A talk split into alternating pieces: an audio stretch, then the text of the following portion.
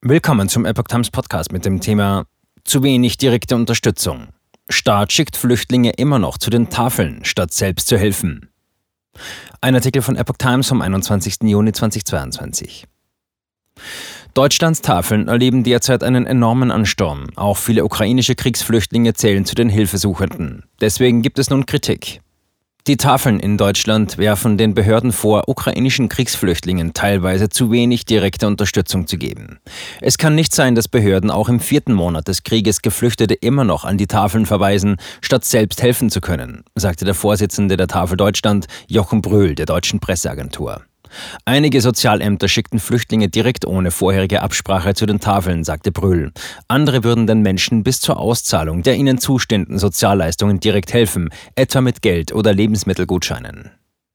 Brühl können nicht die erste Anlaufstelle sein. Die Tafeln selbst könnten nur überbrückend und ergänzend unterstützen. Wir helfen in Krisensituationen nach Kräften, aber wir können nicht die erste und einzige Anlaufstelle sein, betonte Brühl. Verwiesen die Ämter die Menschen direkt an die Tafeln, dann entstehe das Missverständnis, sie seien dafür zuständig, von Armut betroffene Menschen mit Lebensmitteln zu versorgen. Tafeln seien aber ein freiwilliges Zusatzangebot, keine staatliche Einrichtung. Auch das Bundessozialministerium nannte die Tafeln auf Anfrage ein ergänzendes, karikatives Angebot der Zivilgesellschaft an Menschen mit finanziellen Problemen. Dies gelte auch für Geflüchtete aus der Ukraine. Sie erhielten seit 1. Juni Zugang zur Mindestsicherung nach Sozialgesetzbuch 2. Ministerium will Schulung der Mitarbeiter fördern.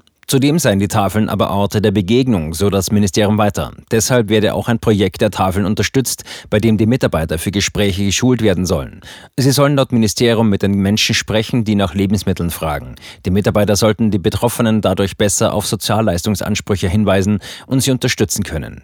Die tatsächliche Inanspruchnahme bestehender Sozialleistungsansprüche trägt letztlich auch zur Entlastung der Tafeln bei, so die Ministeriumssprecherin. Viele Tafeln haben bundesweit zuletzt aufgrund des Ukraine-Kriegs angesichts der steigenden Lebensmittelpreise und der höheren Energiekosten einen hohen Zulauf erlebt.